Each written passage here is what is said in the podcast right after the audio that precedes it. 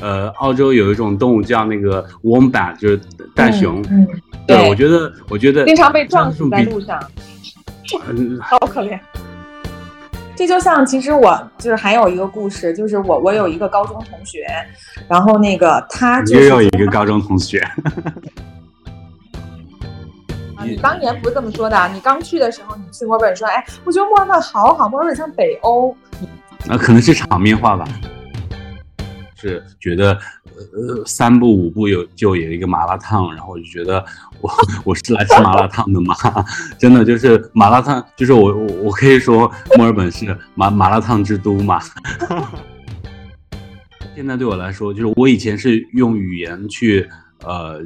去去表达的一个对，然后我现在失去了我的语言，然后我没有办法去用我的语言去把我的感受很。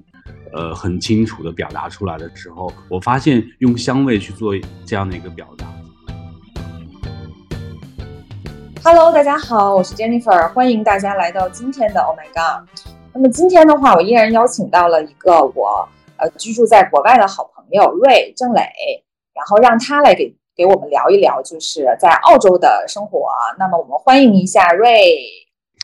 大家好，我叫郑磊，也叫瑞。之前在国内一直从事媒体工作，一五年呢，因为一个机会移居到了悉尼，然后前两天我和 Jennifer 一算，呃，居然已经来到悉尼已经有七年多了，时间过得是非常的快。那么我现在主要的工作呢是运营香氛品牌 Black Blaze。嗯嗯，就是那个，哎呀，那个瑞介绍的太官方了。其实我跟我跟郑磊以前是同事，然后 呃，他是我他是我的主编，对对对，在 King Pog 的时候，就是其实之前也跟大家有提到过，就是我最早也是在媒体生活方式这个行业，然后其实当时我们那段工作的时间是特别的开心的，我觉得，然后正好我觉得那个时候。就是时代也特别好，就大概是一四年左右吧，我记得。然后那会儿其实好像呃，之前几期播客我也提到，其实那会儿正好是国内做 lifestyle 生活方式这一块儿刚刚开始。然后 King Folk 呢，其实又是一本呃，就是很 leading 的一本美国的生活方式杂志，所以我们当时在做很多零到一的事情，包括去把一些。外面的我们喜欢的东西带到中国，包括我们当时去落地做很多活动，其实我觉得特别有意思哈。那那个时候，嗯，对，那个时候我觉得，呃，对啊，很开心，就是的确是一段就是非常，呃，现在简单的日子，我觉得也一对，已经很很遥远了。我觉得可能就是很多细节可能都已经不太记得那么清楚了，但是我觉得，呃，那段时间嘛，就是。呃，沉淀下来的就是一个是呃，就是怎么讲呢？就是《King Folk》它本身是一本呃非常有标杆性的一本，就是非常有态度的杂志。然后这种态度呢，其实我觉得是影响到我们每一个人。然后这是一方面，另外一方面，我觉得那个时候就是呃，大家在一起工作，同事都非常的好。然后呃，包括你呀，然后朵朵呀，这些就是我们到目前就是现现在我们都还是好朋友。对，所以我觉得这个是一个非常大的一个收获。我觉得除了工作之外，然后能收获到这么多额外的东西，我觉得嗯挺好的。工作嘛，就是除了工作本身之外，我觉得能够。就是我觉得不一定是所有人都是呃怎么讲呢？享受工作的。但是如果说碰到一份一份这样的工作，然后能让你去享受其中，然后并且就是有很多额外的收获，我觉得这个是是一个可遇不可求的事情。然后呃这些东西就是现在就还影响着我们，我觉得挺好的。对，嗯，对，因为上次呃我另外的一个那个朋友大黄。我跟他也聊到这个话题，就是在一定的一个年纪，尤其是当你的事业就是可能在，因为当时郑磊也是在 k i n g o 是主编嘛，可能在别人看来都是非常顺利的一个，或者是上升的一个阶段。就是为什么你们可以下定一个决心，说可能我要换一种生活方式，尤其是说我们去换一个国家，包括像你，其实把你的工作和职业的属性可能都有一个改变。你你是什么促使你去下定了一个这么大的一个决心呢？包括就是你整个的这个决定的过程会不会很纠结？因为毕竟可能。涉及到舍弃很多现在已经拥有的东西。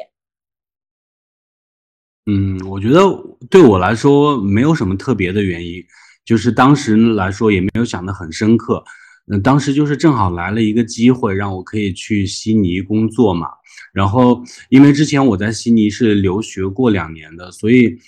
当时心里就有一个心愿，就是说如果有机会的话，我还是很愿意回到这个城市来生活的。所以，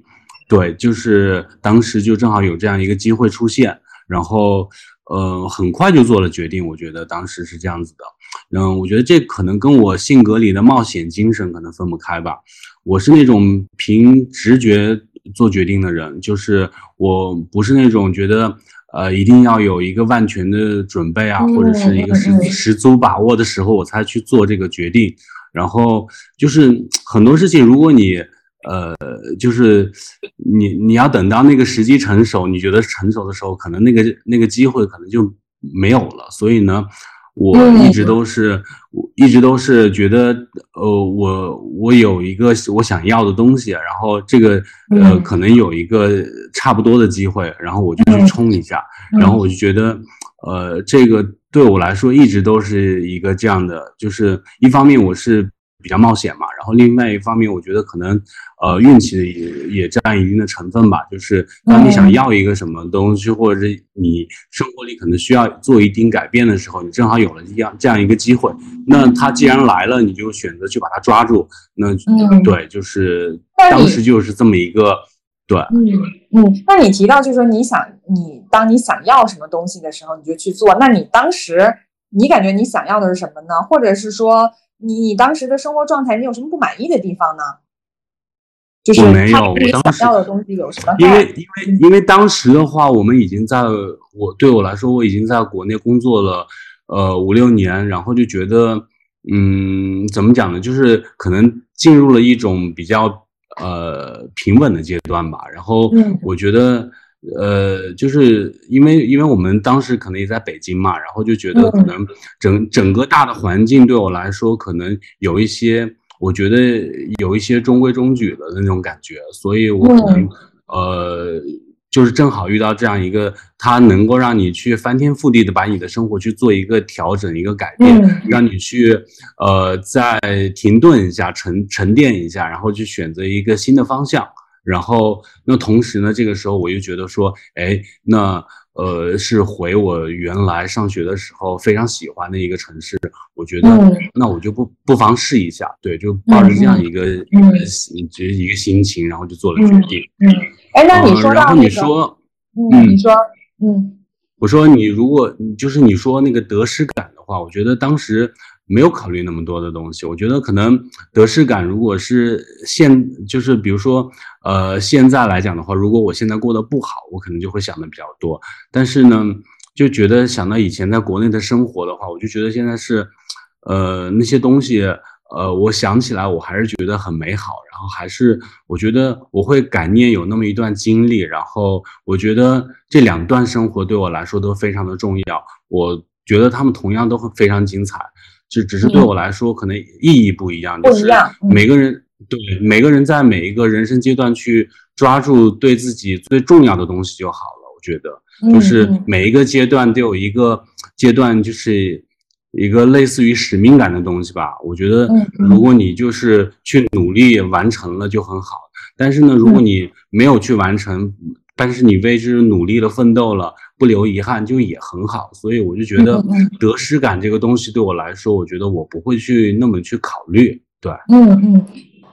那你刚才说到，就是在北京，可能觉得不管是工作还是生活的环境都比较中规中矩。那我就很好奇，就是你刚才又说，嗯，你喜欢冒险，那你觉得？为什么会选择喜欢澳洲？当然跟你之前上学有关系哈。但是，比如说你提到冒险和中规中矩这两个比较对立的点，因为我其实是呃也在澳洲非常长的时间嘛。那我我家人可能依然在澳洲，就是我反而觉得澳洲挺中规中矩的。那那你是怎么看？就是你为什么喜欢澳洲这个国家？跟你刚才说你想要的东西，你觉得它契合在哪了？嗯，我觉得。澳洲对我来说是一个，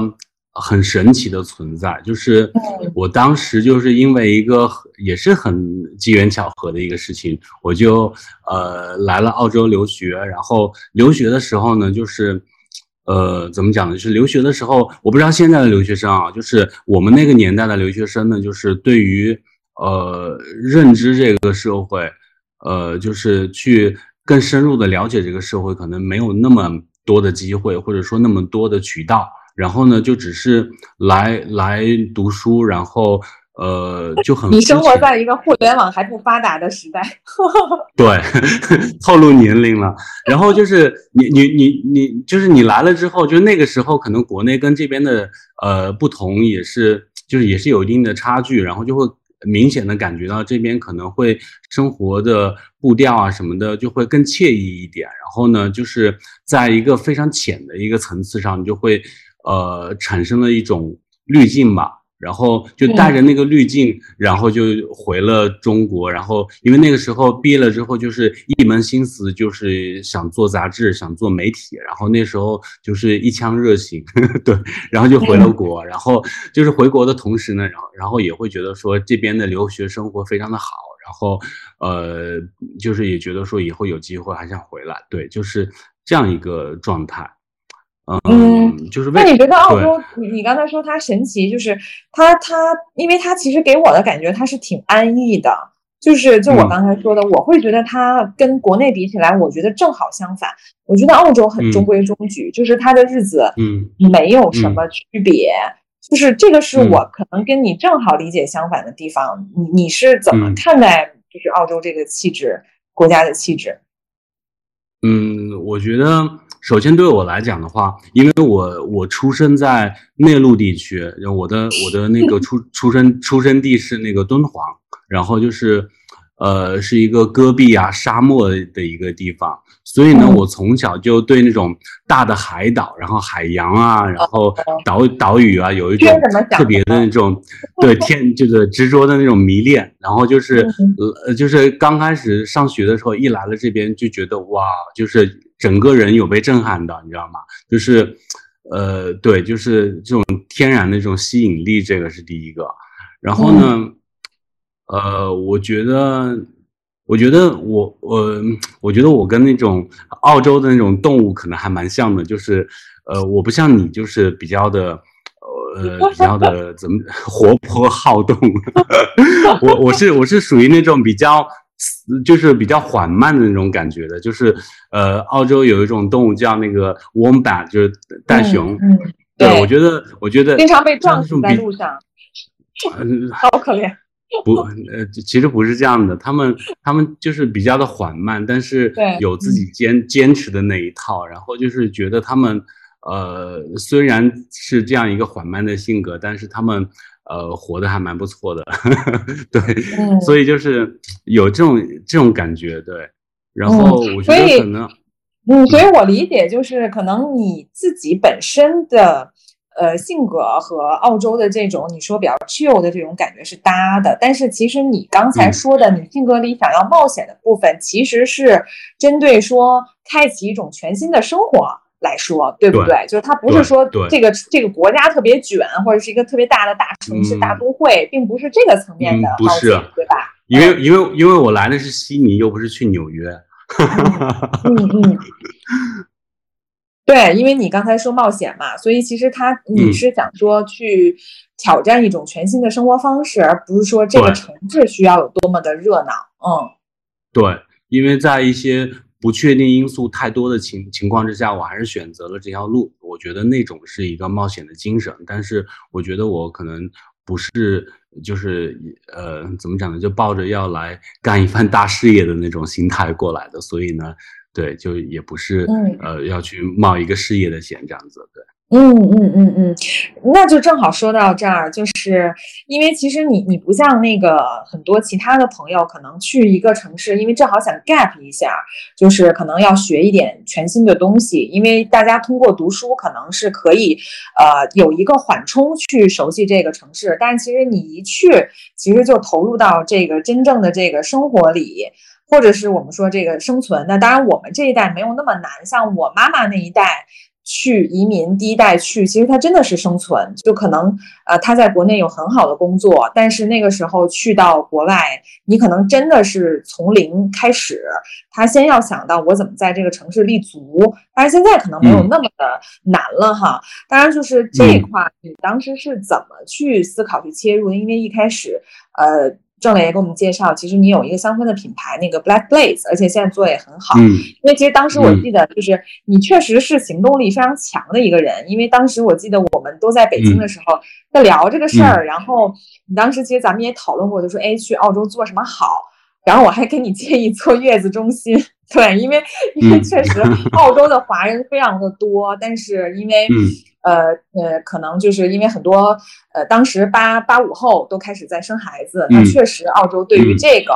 的点，就可能还是要爸爸妈妈从国内过来。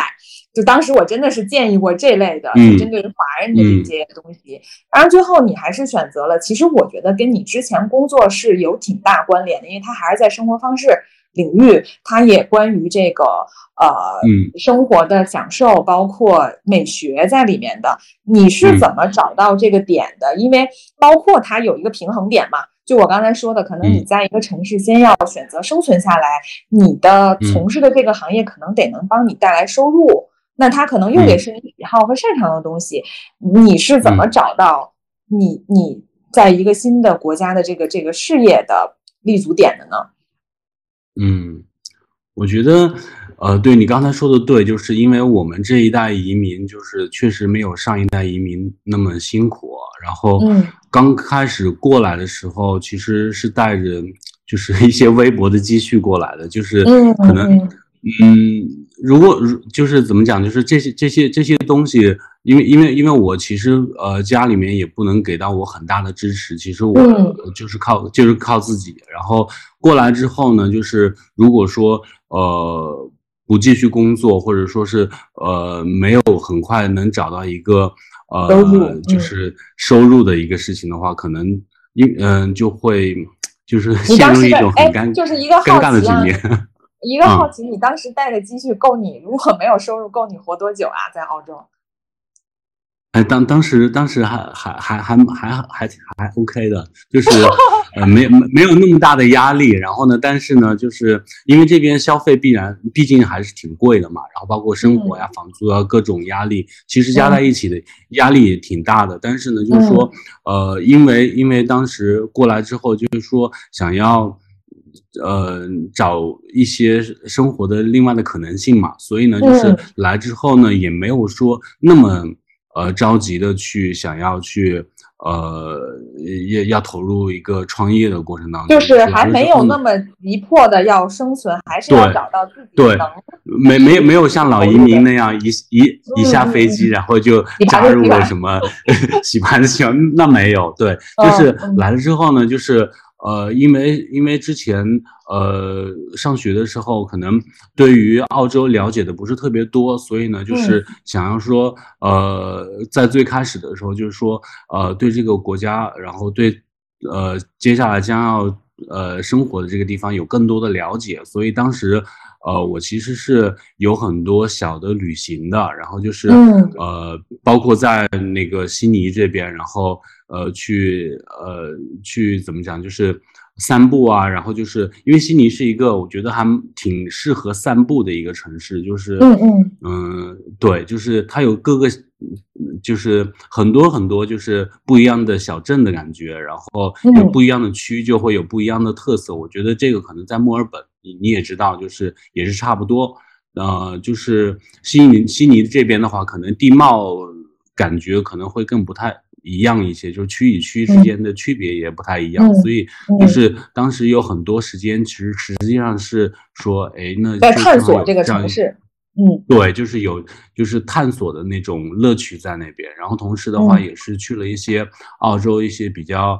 呃好的一些呃旅行目的地吧，然后去呃玩一路一路玩，然后也对，看下来你确实带了不少积蓄过去的，呃，没有没有，其实。嗯，就是其实花，其实你花销也不会特别大，就是跟你跟你平常的生活对，所以当时当时我我现在想起来，就是当时是 其实还蛮苦的。然后，然后，然后就是也不敢乱花钱，呃，对，也也不敢，也不也不敢乱花钱。然后平常吃吃东西就是。呃，吃一些最简单的东西，然后就是什么 Hungry Jacks 啊之类的，就是这些东西。然后，但是重重点是当时一点都没有觉得辛苦，然后一点也没有觉得在吃苦。然后，对，就是有一种探索的乐趣。你会呃去把那些其他的东西都中和掉，因为你的重点不在这个，然后重点是在你对，就是你得到了一些，嗯，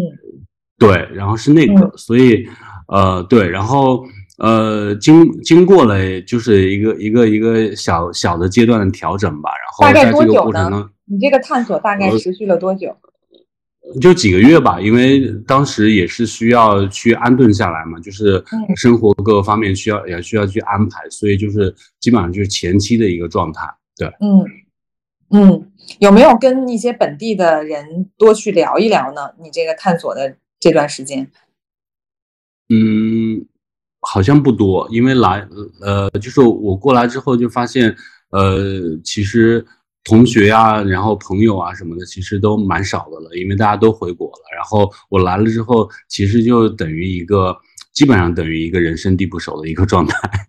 嗯嗯嗯，也没有刻意的去找一些，比如说去，因为有的人就很外向嘛，他可能就他跟陌生人，比如他就去跟各种的店去进去店，可能就跟老板去聊啊。或者是他这样的去跟一些什么人，你也没有对吧？就是自己去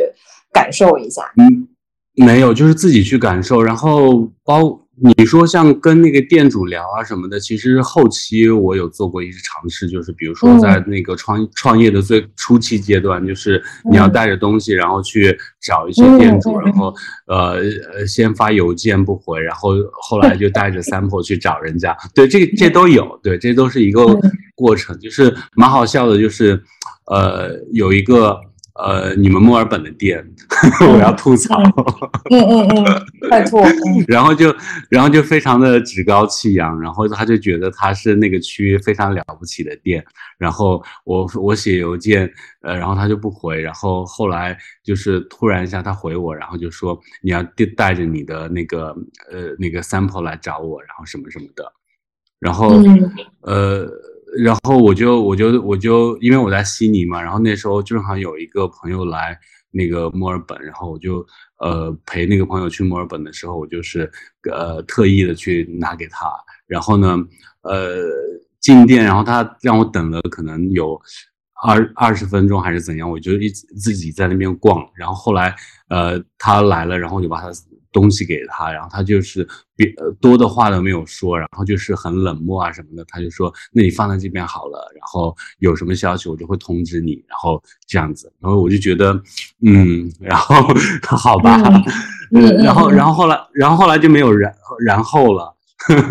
对，就是他就他他就他就再也不不联系我了，然后呃就是很很好笑的就是呃两年后。然后他自己主动来找我了，然后他也不记得我是当初的那个我，然后上来就给我下了一个特别大的单。那你有没有提醒他说，当初我没对我爱答不理？你没有是吗？没有没有没有，我就觉得，嗯，可能可能在我们最开始的时候，可能呃就是会的遇到这样的状况，所以你也不不用去责怪他或者是怎么样，就是。啊，就是你能熬过来，然后能让他去从别的地方了解到你的好，然后再回过头来去找你，然后你你也一样能成为很好的那种生意伙伴。所以我觉得，嗯，也是一种经历吧，嗯。嗯，对，那就刚才说到，因为你其实前面就是花了几个月的时间去探索，然后当然你讲了一个有意思的事儿嘛，那你是怎么去找到说你要去做？这个香氛品牌的这个这个点呢？嗯，我其实是这样的，就是因为因为我们做媒体的，然后来了澳洲之后，发现你要不然去那种华人的那种呃那种媒体公司什么的，然后嗯我自己是不喜欢的嘛，然后呢呃要不然呢就是去那时候当时代购比较火，然后。呃，就是呃，感觉感觉很多很多那种代购的那种公司什么的，然后对，然后呃，就是这些东西我都不喜欢，但是呢，呃，同时的话，呃。怎么讲？就是你一个做媒体的人来了澳洲之后，语言优势首先你丧失了，然后你之后发现你对于媒体方面的长处就变成了你一无是处。其实，呃，这个对我来说，其实我觉得这就是所谓最早的人说“学会数理化，走遍天下都不怕”，因为文科生就是有这个问题。嗯，对，所以就是变变得，我就觉得我得我得，但是但是。就是一方面你变得一无是处，然后另外一方面的话，你又不想去做那些你不愿意去做的工作，所以呢，就是呃，你还是要分析，对，就是从自己的身上找优点，然后去了解，然后怎么样去呃创造一一个新的身份，就是它既能够把你的长处展现出来，然后又能让你去呃觉得是呃怎么讲，就是。游刃有余的去从事的一个一一项事情吧，对，所以呢，当时呃，我觉得就是因为 King Folk 呃的理念，对我那个时候就是带着这个理念，然后就觉得说自己其实是在这个方面有有一定的想法的，然后呢，就是呃，当时来了之后又会觉得就是一呃，怎么讲，逛店啊，各种其实也看了很多。然后就觉得生活方式这一块我还是能有所作为的，然后并且，呃，怎么讲？就是澳洲这边吧，就是很多人，嗯，像你也知道，就是呃，都是那种呃 small business，然后就是大家愿意去创创业的那个气氛非常的好，所以呢，就是呃，当时呢，就是综合了各项之后，就觉得好像我可以去从事这个事情，所以就开始去尝试这个，对，就是。嗯，你可能会觉得我，呃，很快的就找到了一个新的方向什么的，但其实，在过过程当中，其实是充满了各种的不确定性，然后也是一个探索的过程，对。然后这这个过程里面，就是因为要从零去创造嘛，然后你一个呃一个新的语境之下，然后去创造一个东西，然后嗯，对我觉得呃一个全新的行业，然后很多东西都要去重新的学习。然后这些都是，呃，就是带给我很多变化的一个过程嘛。但是呢，我觉得在这个过程当中，我又有一些没有变的东西，就比如说呃，呃，像以前做杂志，然后现在做香氛产品，然后其实我都是找到了一个媒介去，呃，做自我表达，然后只不过是最后出来的东西不一样。以前就是，呃。杂志出刊之后，我就特别愿意去看，就是读者在说什么，然后他觉得我们这个呃内容做的好不好，然后他喜不喜欢，然后带给他有什么样的呃感受，然后这些我都会去看。然后呢，呃，现在呢，就是我也会经常去小红书呀各种平台去看大家就是用了那个香氛产品之后感受怎么样什么的，我觉得。就是一个交流的过程，然后只不过是媒介不一样了。我觉得，呃，所以其实还是一样的东西，只不过呃方式不一样。对我觉得这个是我能够去找到一个共通点，然后用一个很好的介质，然后去嗯把自己的经历和感受去赋予给他，然后带给很多人。然后我觉得这个过程非常的好，就是这个是我很喜欢的东西。对。但我觉得我还是挺佩服你的，就是，呃，因为我觉得其实你孕育这个品牌还是相对来说还是挺快的，就感觉你到了澳洲真的没多久就做了这个，而且真的是你以前完全没有。虽然你刚才说的它可能很多呃生活理念、美学其实都融入在里面，其实但是它从呃这个呃生意本质上来说，其实是完全跟你以前的经验。其实是完全一个新的东西，因为它是要做产品的，包括其实我们知道做这个东西，它其实可能是要囤货的，或者是说前期你可能要自己去投入的。那那包括像澳洲，它也不像当时国内可能有这么热的这个钱，可能很多东西要自己去先垫进去。然后包括你你刚才说的，其实我觉得澳洲的零售是特别特别卷的，呃，因为就是真的给我的一个感觉，因为其实澳洲它是一个。挺远离 everything 的一个岛的，然后它面国土面积又非常的大，然后它跟其实很多就是大部分世界上国家季节是相反的，就是比如说别人都在已经做那个这个秋冬了，已经做这个是是那个 fall 了，然后我们这边还是。大春天呢，就是比比别人真的是晚晚个半年。就是我经常有一个感觉，因为本来国内可能就比较快，那国外本来就是因为它已经发展到一个阶段了嘛，就有点像，嗯，呃，就是国内好像我我这儿一天，国内好像十年的一个感觉。再加上我们其实是一个岛国。又是反季，嗯，所以就导致可能在澳洲啊，就这么长时间。因为当时我毕业之后，其实我也在澳洲看过工作，但确实是基本上没有大公司，可能有的大公司就是那个 mining，就是做矿，然后就是一些本土的大银行，对，然后可能国际的大品牌，我都因为你刚才说，就刚才我说的那些点，它都不在澳洲设立 office。所以导致，我觉得这是一个关系链啊，就搞导致所有就全民就业难，就导致大家都在自己创业，尤其是墨尔本，因为我生活在墨尔本，就是我会觉得说全民都在开店，我不是开咖啡馆，就是开生活方式小店，所以我觉得你你这个点还挺有这个，就挺有勇气的，就你会不会觉得当时做这件事儿？然后，因为香氛其实你做的又比较早，它其实不是一个生活的必需品嘛，呃，它还是挺取决于大家对品牌的认识啊，就这些呃这些认知的。那你你当时有没有感觉到这种很卷的这种澳洲的这种零售环境？你是当时怎么想去跟它做一个区分的呢？你的这个品牌？我我我不太理解你说的卷是一个什么样的概念啊？就是在我看来，就是澳洲它不是一个很卷的地方，它没有说是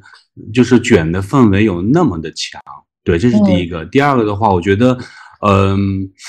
就可能你当时找工作的那个感觉吧，就是你可能关注的那个层面，就是你是。因为因为你一直就想找一些很 top level 的东西，或者说是 很国际化的、很国际化的一些那个大公司啊什么的，我觉得这个可能确实是有欠缺的。但是呢，呃，我的我的经验啊，就是我觉得，嗯，作为澳洲的话，它还是有它独特的一面的话，就是，嗯，有时候我在想，就是国内那么快，或者说其他的呃国家地区那么快，就真的有。必要那么快嘛？就是我们是不是有点过于快了呢？被快绑架了呢？大家都快，然后就疯狂的快，就快到一个什么样的程度，呃，它就够了呢？其实我觉得有时候慢下来反而更好一些。所以我觉得，嗯，快不一定好啊，我这是我的一个理解。然后再就是说，呃，澳洲的这些 small business，它不是说。怎么讲？就是也也有可能，就是有一些人他可能是需要，呃，就是他可能没有更好的就业的途径，他来去做的这些 small business。但我觉得更多的是，就是呃，其实澳洲人，因为它是一个远离呃各个地区的一个地方，它比较的像你说的是一个孤立的岛存在。但是对，然后那个他就是大家就是在这边选择的东西可能没有。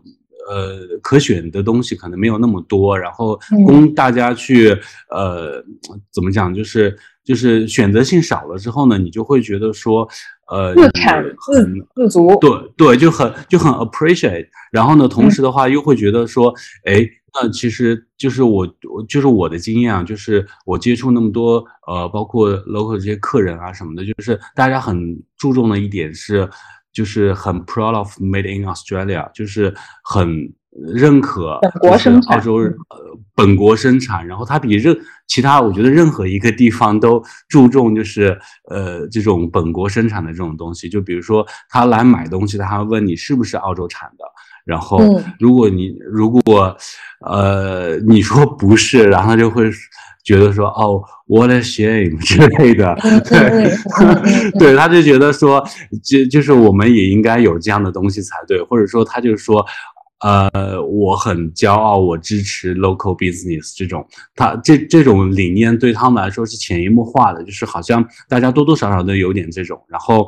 那个对，呃，所以我觉得，呃，这样大的氛围的情况之下，对于大家这种呃创业来说，其实。是蛮容易的一件事情，就是你嗯，大家的消费习惯不是没，就是在大家的理念里面觉得，如果你是本地生产的话，你可能会比别人强，或者说是那个原料的控制，或者说在那个环境的影响方面，各个方面都会呃更更优优秀一些，所以他也会比较的去。呃，倾向于选择本地产的东西，所以我觉得，呃，在这样的环境之下的话，其实是一个很好的一个本土品牌发展的一个土壤。所以，嗯，就是我们从入入行之后，然后到现在，就是将近六七年的时间吧，然后了解到的这些同行们啊什么的，就是大家都是多多少少是这样的认可，然后并且就是大家，呃，就是。就是创业的那个热情是，其实是蛮蛮蛮好的，对，嗯嗯，对我刚才说的卷，其实不是说大家都忙着去赚钱，或者是那种，呃，不太就是为了竞争而竞争的那种，我不是指这个，就是我指的是，就是正像你说的，它的氛围非常的热络，就是做 retail 也好，做 small business 也好，它的氛围非常的强，就导致就说。呃，大家就是一直，其实这个是一个潜在的这个东西，因为东西多了，大家都在做这个，所以大家就要不停的去创新。就比如说我之前在墨尔本，当然最近因为疫情的原因，已经大概四五年没回去了，但是。曾经，比如说，呃，像咖啡的文化在墨尔本，嗯，当然你也可以聊聊悉尼啊，就是说在墨尔本是特别强盛的一种文化，呃，包括其实澳洲的咖啡是有自己的风格的，它其实是一个 all day 的一个风格，因为那你比如说你说做咖啡，那在欧洲像意大利，它肯定做的非常的这个 professional，包括上次跟大黄在聊，对吧？三点以后喝奶泡的咖啡都要被鄙视。但是其实澳洲，因为它本身很年轻，这个这个国家，然后它的人又更融合、更融合，因为它基本上是一个移民的一个国家，包括澳洲本地的人，其实都是从英国的后裔移民过来的嘛。他是他他，因为他为什么这么 isolate，就是因为。他们当时这普及知识，但可能大家都知道，就是英国的囚犯来到这个地方，因为他需要远离我大英帝国的本土，所以找了一个这么孤孤立的岛。所以它本身城市是非常的，呃呃，就像你说的，它是有自己的一套。你看它的生态也是自己一套生态系统，就是在澳洲土地上的所有动物，在别的地方都找不到的。那它刚才就是它的地理和自然的因素，也导致它的人民。其实是自己去享受我自己创造的一种风格进来的，那包括它现在的这种移民国家的这个属性，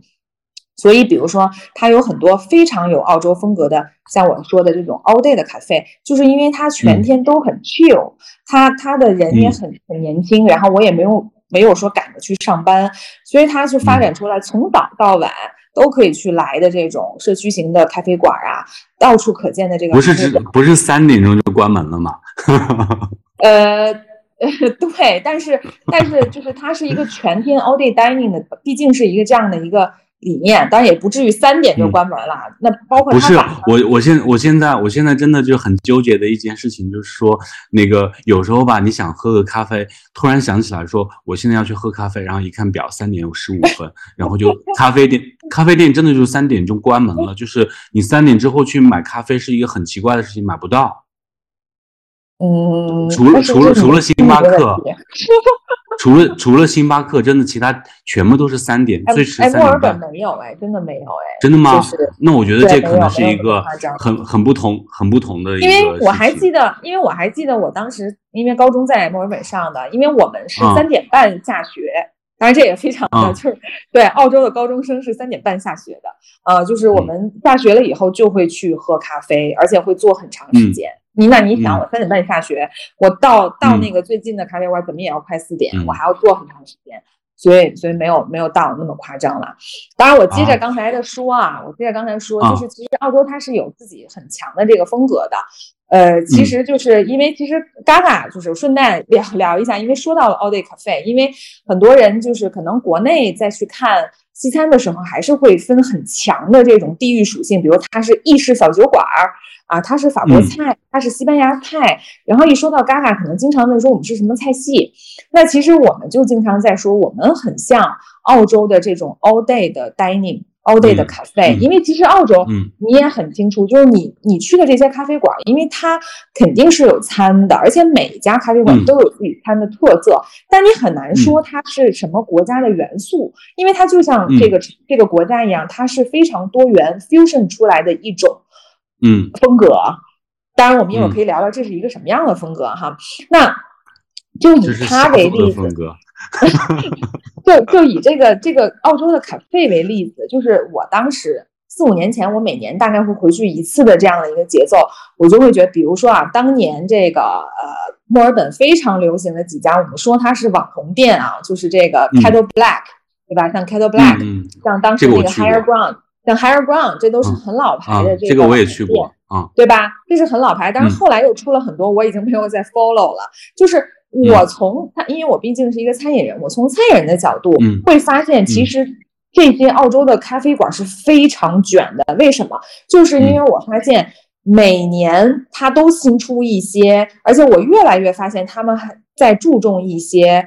呃，我们所谓的网红元素啦，不管是它的装修还是它出的单品，它其实是在追求这个东西的。当然，我们不否认它的底层，它一定是有它的创业热情和它对生活的这个热情在的，但是它一定有网红元素。然后，可能我第二年回去的时候，可能唯一还存在的就那几家老牌网红，当时就是可能去年新起来的这些已经没了。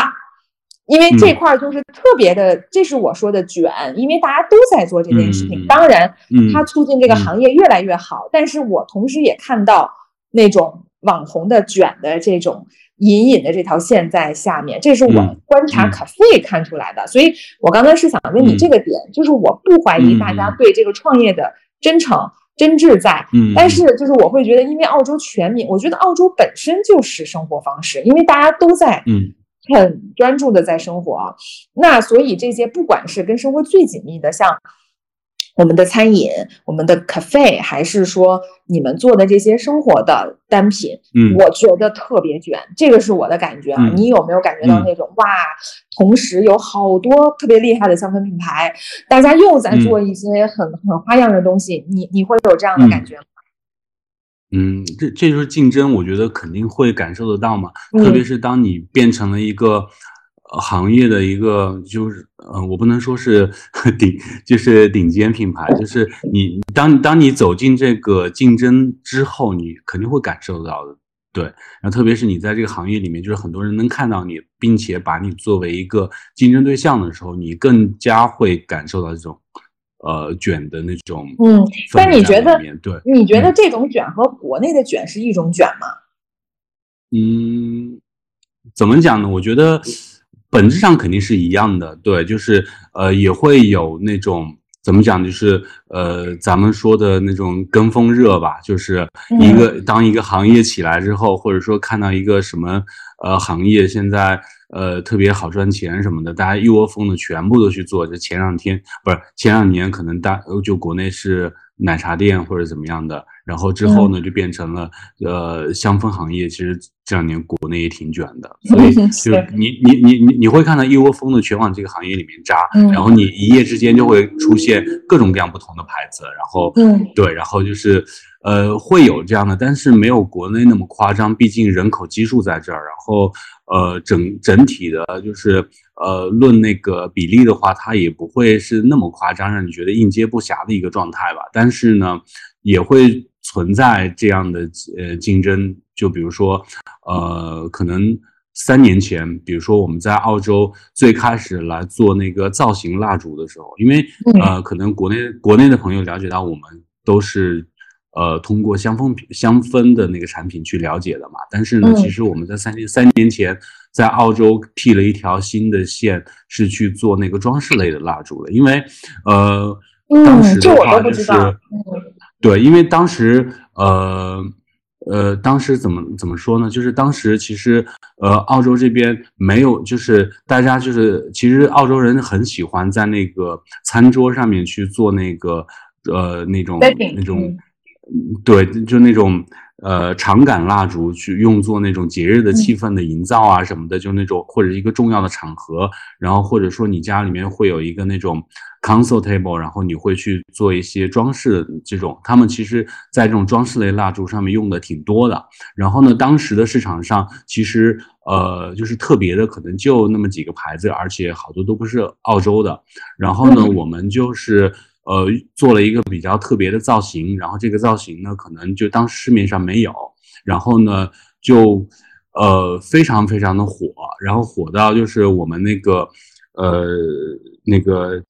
前两年不是做那个，因为那个新冠，然后大家都是那个封城什么的嘛。然后呢，我们我们是就是大家都待待在家里面了，然后就对家里面的要求会比较高，然后大家会注更注重家里面的装饰，所以呢，就是大家对这个造型蜡烛需求相当高，就高到就是我们可能晚上十二点可能还在打包发货这样子，所以就是呃特特别特别特别就是风靡的一个状态。然后就是我们火了之后呢，然后就是有一些。呃，这种小手工业者，然后他们就也开始，对，就是跟我们做，然后一模一样，一模就是一模一样的，就是去抄我们，然后什么的，嗯，然后就你你就也没办法，然后因为当时我们就是刚开始的时候就觉得说，可能澳洲人会比较的讲求，怎么讲呢？就是原创性，对原创性，然后我就觉得，呃，当时大家都是那种，呃，很。很就是我觉得他们会有一个很好的一个版权理念或者怎样子的，但其实没有，然后然后发现他们也没有，你知道吗？他们就是怎么怎么来的就怎么弄，然后就是他能跟你一模一样。然后后来我们就是又做了很多不一样的，然后每一个在做的时候都去申请注册了那个呃，注意开始注意这个知识产权保护。对。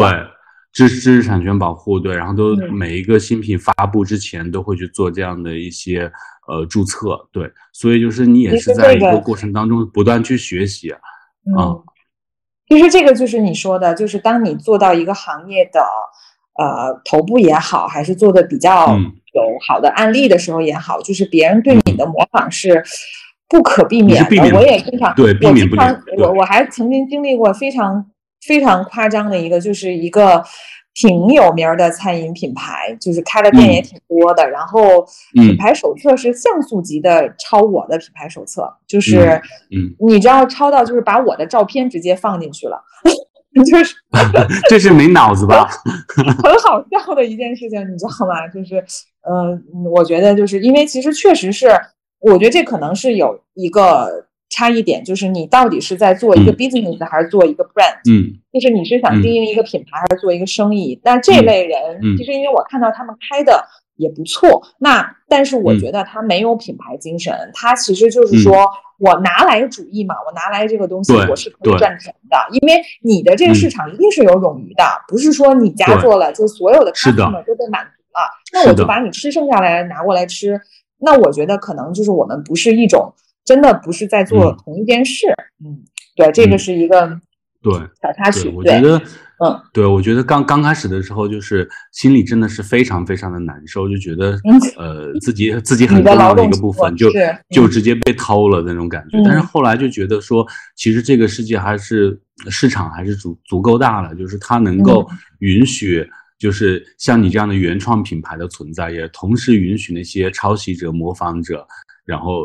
它它的一部分市场，所以其实呃，对于我们来讲，可能我们也没有太多的损失，反而是像这些抄袭者，然后让整个呃这个潮流更加的大，然后让更多人知道，然后最后我们就是很多人就是在 Instagram 上，然后也会去给我们发私信，告诉我们说，呃，就是他们。就是 respect original design，对，就是，然然后就你收到这样的消息的时候，你也会很感动，就觉得说你其实你之前那些积累是被很多人也是认可的，他们记得住你。我觉得这个对我们来说也是另外一方面的收获吧。嗯嗯嗯嗯嗯，正好你刚才说到，比如你说那个你们特别火爆的这个造型蜡烛，我都因为咱们太久没联系了嘛，你也可以，因 为其实我还停留在就是你刚刚创立这个品牌，但是我就觉得已经很有意思，就是你做的那个系列，其实它是呃，根据我我现在听起来是不是跟你当时探索这个小旅行也有关系？就是我觉得它的香味的场景是跟澳洲本土的自然特色有很强的关联的，比如说我记得是好像是有什么 bushwalk。就是不说这个事情就特别的 Aussie，就是我们经常说澳洲有一些特色，比如它有。那个 All Bag 的特色就是它有大沙漠，它有大戈壁，就是因为刚才说澳洲其实虽然人少，但它地广人稀，它国土面积其实很大，所以它的自然地貌非常的丰富。它有海洋，它有很好的森林，它有沙漠啊，就是它它非常的综合，所以它有一种 All Bag 的那个呃这个风格在里面，就有点我觉得啊，有点像美国的这个牛仔西部这种感觉的，嗯，而它比较粗犷，就这边的人可能就是很。Aussie 就是 barbecue 啊，就这类的东西。然后它也有很呃有点小清新的一面，就比如说像 bushwalk，就是呃澳洲的这些雨林，它有很多的雨林，就是我们是会很适合去做 hiking 啊这类的东西在澳洲。包括好像你有一个系列，我也记不清楚了，你可以你可以大概讲讲，就是它分什么系列场景，然后它跟澳洲给你的灵感有什么关系？嗯，我觉得就是怎么讲，就是还是呃，回到我最开始说的那个，就是我开始做香氛的时候，我会觉得说香氛是一个很好的载体，然后能把我就是用，就是现在对我来说，就是我以前是用语言去呃，去去表达的一个。对，然后我现在失去了我的语言，然后我没有办法去用我的语言去把我的感受很，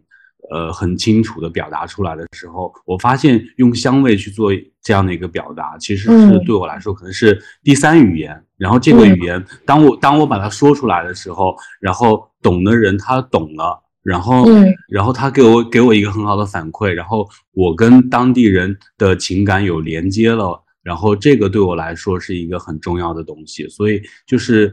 怎么讲，就是当时我们去最开始做的一个系列是叫做 The Great Outdoor 系列，就是澳洲的大自然的一个系列，就是通过呃香香味去描述，就是雨林啊、海滩呀，然后还有一些呃山林的一些徒步的感觉，所以就对我来说，呃把。一个实实体的一个东西，然后产品把它和我的私人感受结合起来，然后能够呃把它带给别人去，让他呃能想起他呃在呃某一个时刻的一种感觉，就是能够让他去想起这些地点。我觉得这个对我来说也是一个很呃特别的体验。然后呃，我觉得对这这个呃就是。怎么讲？就是这个，这个是对我很重要的一个部分。就是我觉我呃，我觉得就是来了澳洲之后，可能你像你所说的，就是呃，它可能是一个孤立的岛。然后呢，对我来说，我又失去了我自己的语言，然后我可能又呃人生地不熟。然后，但是呢，我通过这样 这样的方式，然后去让更多人了解我，然后我并且能够得到他们的反馈，然后。我觉得这个是一个呃另另外一个层面的交流的事情。我觉得这个对我来说，呃，就相当于是我可能认很多人认识我，然后然后我把我的故事讲给很多人听。我觉得这个对我来说是一个呃又有很有成就感的东西。我觉得这个呃这个这个体验很棒。对，嗯嗯嗯嗯，因为我突然想起来，就是另外一个香氛品牌，好像是叫 Lola James Harbour 还是什么的。就是他们好像是个乐队做的香氛，然后他们的所有的款，其实因为香味儿这种东西是一个嗯。特别直接能唤醒你记忆的东西，然后可以让别人代入的东西。呃，因为他当时就有很多，就是我去买他香氛，就是因为他的故事吸引了我。就比如他有一个什么 basement，就是他那个乐队曾经在哪个城市，他在地下室去做排练的时候，他记忆中的那个味道。然后他可能又有一个什么场景，我就会觉得他很有故事感。这比就是我会觉得可能现在很多香氛，它讲的故事是说啊，我这个什么某种花儿它有什么样的意义，或者是某种茶它有什么样的意义。那我觉得其实它就这个语境，其实它可以放到各种地方。比如说我做茶饮，我也可以讲这个故事，对吧？但是香味儿这个东西，因为我们经常，比如说我会突然闻到一个味道，我说哎呀，好像想起我小时候的味道，或者是你闻到那个呃下雨的那个草草皮的味道，你就会想到什么样的味道？它是不需要用语言去讲的。所以就像你你就是我说我对你印象很深的那个系列，就是因为我在澳洲生活了十年，就是你一写那个当时配上你的那个 catalog 的里面的一些图片啊，就是比如说它是什么什么 fire，它是什么火还是什么，我就会想到澳洲的那个自然的那个点。嗯嗯，你当时那个系列还有什么场景？因为我就记得 bushwalk 和那个火的，好像。嗯，我们有一你说的 Bushwalk 对，然后我们火的那个叫 beach bonfire，就是海滩篝火，嗯嗯嗯，呃，然后还有一个叫 rainforest sunlight，就是雨林阳光，嗯嗯嗯嗯嗯，然后还有一个 citrus valley 是柑橘幽谷，然后还有一个叫 fox gathering 是呃就是拜伦聚会，就是呃跟那个 Byron Bay 比较相关的一个味道，嗯嗯嗯嗯，你们现在还是会按照。这种场景或者是澳洲特色去做一些香氛的研发吗？还会，因为我们其实呃太多了，对，就是可做的太多了，就是我们也在呃一直持续的开发当中。然后我们其实呃这两年做的比较多的是跟本。地的一些艺术家，包括一些呃 local 的一些品牌去做跨界的合作，然后呃这方面我们觉得也挺有意思的，所以就是呃两方面吧，就是一方面是自然，然后一方面是人文的，对，就是我们都会有，嗯嗯，最近有什么有意思的主题？因为我也太久没回澳洲了，都不知道现在在发生什么。我们我们去年跟那个一个。呃，这边的一个 ceramist 做合作，然后出了一个呃，那个他他会帮我们做那个手工的陶瓷的罐子，然后我们在那个罐子上面去做那个特别款的蜡烛，然后呃，然后今年我们刚跟那个呃，我不知道你知不知道，就是那个一个服装品牌叫 Assembly Label。嗯嗯嗯，知道，嗯，啊，就是 Assembly Label，其实我觉得它还蛮好的，就是它是一个很代表澳洲品牌的一个，呃，就是对，就是一个很很特色的一个品牌，它东西不是很贵，但是那个调子做的蛮好的，然后它是就是做一些本基本款的一些服装品牌，然后然后也做一些就是呃就是生活方式品牌的一些东西，然后整个是一个比较。呃，有意思的店吧，就是他们的店都开的很有意思。然后有的店它就是一边是店，然后另外一边就是咖啡，所以所以就是也是一个比较有活力的一个品牌吧。他他那个呃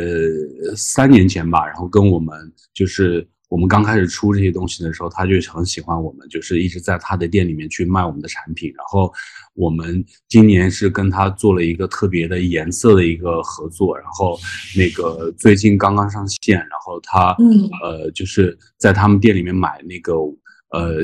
一定数额的产品都会送我们的那个装饰蜡烛，对。所以就是我觉得就是慢慢的我们是跟这些品牌去打开了一些合作，然后。呃，也是挺有意思的。然后，包括我们现在正在跟一个本地的 whisky 的品牌去做合作，然后可能会有一些就是跟那个 whisky 的那个配料相关的一些呃那个香味出来，所以也在也也在探索当中。对，所以就是当我们就是呃怎么讲呢？就当我们可能就是呃打开自己，然后在这个。呃，就是进入这个行业里面之后，然后大家就是认识你，再到那肯定你，然后呃，再到就是很多人想认识你，然后这样的一个过程，然后呃，就是很多人他们就也希望说能够有一些呃很有意思的跨界合作。我觉得，嗯，这几年的变化对我来说，我觉得还。感受还蛮深刻的，就是呃，从从零开始做一个呃一个品牌，然后到现在就是有这么多呃大家去认可你，然后呃也不，我觉得澳洲还有一个就是之前没有说的一个哦，之前你你说，然后呃我还蛮想说的一个点就是你说澳洲的那个社会是一个很融合的社会，我觉得这个是很对的，它就是因为融合，然后又变得很很。怎么讲呢？简单，就是它没有那么多特别繁复的东西，它需要什么东西来去呃印，就是怎么证明你自己，然后你才可以进入到他们的圈子。其实不是这样子，就是不是需要社会地位，嗯，不需要对，就是你你去。你去做一件事情，然后当你做到足够好的时候，他通过各个渠道去认识了你，然后他就会来找到你。就是比如说像那个你们墨尔本，然后那个呃 G 你们我们的真的是，你就你是你是墨尔本，然后我是悉尼，就不一样。你你们墨尔本全天候的咖啡，像我们悉尼就没有。对，我们墨尔本就是。对，就你们墨尔本那个呃维呃 Victoria，就是那个维呃 NGV，就是维州州立美术馆，就是你们那个很很很很很很了不起的美术馆。对，嗯。然后他们找了你们那个，他们他们，对他们也他们也一直在卖我们的产品。对。哦。然后然后像像像在呃今今年年初的时候，那个堪培拉的那个。澳洲国立美术馆，然后要做一个关于希腊的一个展览。嗯，然后因为我们的有一款造型蜡烛是从那个希腊建筑里面提取的一个元素，然后呃做的一个蜡烛。对，然后它它它也就是进了我们的全系列的这个蜡烛，然后去呃配合这个展览做了一个特别的版本。对，嗯，所以就哎，我觉得我觉得你你你。嗯，那个郑磊真的是非常低调的一个人，取得了这么优异的成绩，都没有看你在朋友圈使劲的晒，还是说你屏蔽我了？没有没有，我我我我真的我真的不愿意发朋友，就是也不是不愿意，就是觉得，呃，怎么讲，就是不太习惯于去。这种发这种东西吧，我觉得呃，就是呃，就是我不我不需要去证明什么，但是呢，就是我觉得我我觉得就是这种事情，我觉得我心里还是蛮开心的。我觉得就是，哎，但但是我因为 我也是第一次听你说，就是有这么多的呃呃，就是成绩哈，就是但是我很好奇一个点，就是。啊，因为你的品牌诞生，其实我是 kind of 知道的，但是它现在走到今天，因为你属于做香氛，我觉得很早的一波呃品牌了。那取得这样的成绩，又在我刚才说，因为我对澳洲的认知，我指的卷，其实我的意思是它水平高，就是我会觉得它在整个澳洲在 lifestyle 上面是非常强的。那其实我听下来，你在澳洲本土，其实，在确实像你说的，在香氛已经做到比较头部了。那你觉得你是怎么去打败？就是在我看来非常优秀的澳洲这些 retail 的品牌，你你是怎么去，就是作为就是成长成今天的这个位置？比如它跟你以前的从业的职业关系有没有关系？或者是你作为一个从中国人的视角去做？因为我经常就是我会觉得澳洲人就确实很单纯，他可能。想一件事情，他可能更感性，他可能就是真的是从一个故事或从一个什么东西去入手。那是不是就像中国人在 外国数学好一样？这他是嗯，起点和天生这个教育环境的这个问题。你觉得你是有什么差异化的优势，或者你跟其他这么多优秀的相关品牌做的比他们好的点是什么？然后能做到今天的这样的一个呃，你你自己也挺满意的一个一个一个位置。嗯，我觉得这个是一个综合性的一个一个呈现嘛。我觉得，嗯，呃，首先我觉得就是每个人的经历不一样，你做出来的东西也肯定不一样。然后，呃，对于我来说的话，我觉得 King Folk 是对我影响比较深的，因为他在美学上面是对我有很大的影响，就是他能让我就是。就是就有一个理念，就是我不能贪多，就是在一个产品的表达上面，我不能又要这个又要那个，然后弄得天花乱坠的，这个肯定不是我们的特色。然后另外的话，我觉得就是呃，我们一直就是还是一个呃极简，然后一个返璞归真的一个感觉，就是呃在设计上我们没有那么的花哨，然后呃这是一方面，然后另外一方面的话，我觉得可能就是综合素质吧，我觉得。呃，我我我我们团队整个我们我们团队的优势是在于说，比他们的平均的，我觉得美学素质更高一些吧。就是我们对东西的要求，然后对于整个产品的设计，从一开始我们就不想跟他们变成一样的东西。我觉得这个是，哎，我我觉得就是嗯，我觉得其实真的是跟呃，你你说到综合素质嘛，其实我觉得跟媒体真的有关系。因为我前两天在跟那个品牌星球的创始人聊的一期，就是聊品牌鄙视链那一期，我们在聊就是品牌的从业者。其实呃，我在观察现在的呃很多品牌人，其实是从媒体转型的。啊，那那其实我觉得他们是有很强的优势，是在于什么呢？因为其实我觉得做媒体，就像你刚才说，你本身是做内容的，你的武器可能是文字，就是很多人会觉得，呃，文字这种东西可能是一个特别感性的东西，但其实做文字做内容是需要很强的逻辑性的。这个真的是，就比如说，当我们看我们现在，比如我们去整稿子，我们去整这个呃问题的框架，你去采访一个人，你这篇文章他要 让别人能看，其实他是需要非常强的逻辑的。因为上次我在聊做品牌，可能一波媒体人是这样的编辑逻辑，另外一波广告人他可能更多的是一些定位啊，就是呃文案的这个逻辑，其实是完全不一样的，因为它定位它可能就是。OK，我完成一个视频我就结束了，我完成一个 slogan 结束了。但是其实媒体人的特质其实真的是要深挖。就首先你有洞察力了，对吧？这可能是品牌人的很重要一个点，就是做媒体人他是一定很敏感的。就是我能，就像你说，你可能先去。呃，去去探索这个城市，你先发掘一些别人可能看不到的东西，然后你去用你特别的感知力去感知它，去挖掘细节的东西，然后你再用你的很强大的逻辑能力把它组织成一个有有逻辑的，因为产品它也需要有逻辑嘛。你在讲一个什么样的故事，而且它有可持续性，包括你对美学的要求，包括可能你在媒体累积的一些视野，其实这个就是一个就是综合能力的一个。职业相关的一个体现，虽然说可能很多的品牌它呈现出来，哎，好像包装不错，但你仔细深挖，它的底层逻辑好像不是那么 solid。嗯，没错。我觉得真的是一个，就是现在做品牌，就是特别是做产品，产品的呈现最终是一个你综合的一个能力的一个呈现，就是你要在各个方面都有一定的积累，然后你出来的这个东西才值得，就是经得起推敲。对，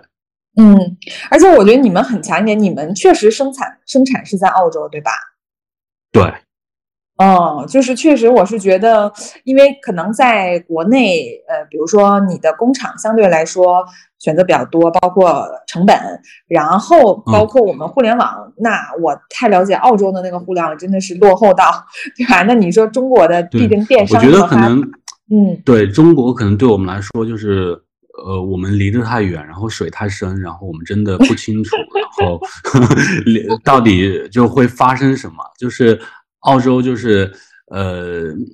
就是相对来说比较简单一些。就是我我我有我的那个对于原料的要求，对于整个成分的要求，然后那它出来就一定是这样的，它不会给你就是虽然有一些嗯，别的虽然可能就是虽然可能没捞着什么便宜，但是风险其实也很小，就是它很可控，对，是吧？嗯对对，这个是的确是这样子的，对。嗯，这就像其实我就是还有一个故事，就是我我有一个高中同学，然后那个他就又有一个高中同学 啊，真的是一个。我说你又有一个高中同学，你说啊，真的是一个澳洲的高中同学，然后他就很聪明，他很喜欢琢磨，然后他大学上了一年他就辍学了，然后呢他就自己呢，因为在澳洲呢做体力活是一个。非常受人不能说是受人尊重吧，但至少我们没有说觉得做体力工作有任何的毛病的一个事儿，而且赚的非常的多。那他呢，就是先辍学去做了一个搬家公司，然后后来呢，就开了一个，呃，反正前两年是澳洲最知名的华人的一个快递的一个公司，因为当年是，呃，这个这个这个代购非常的这个旺盛的一个阶段嘛，他的这个。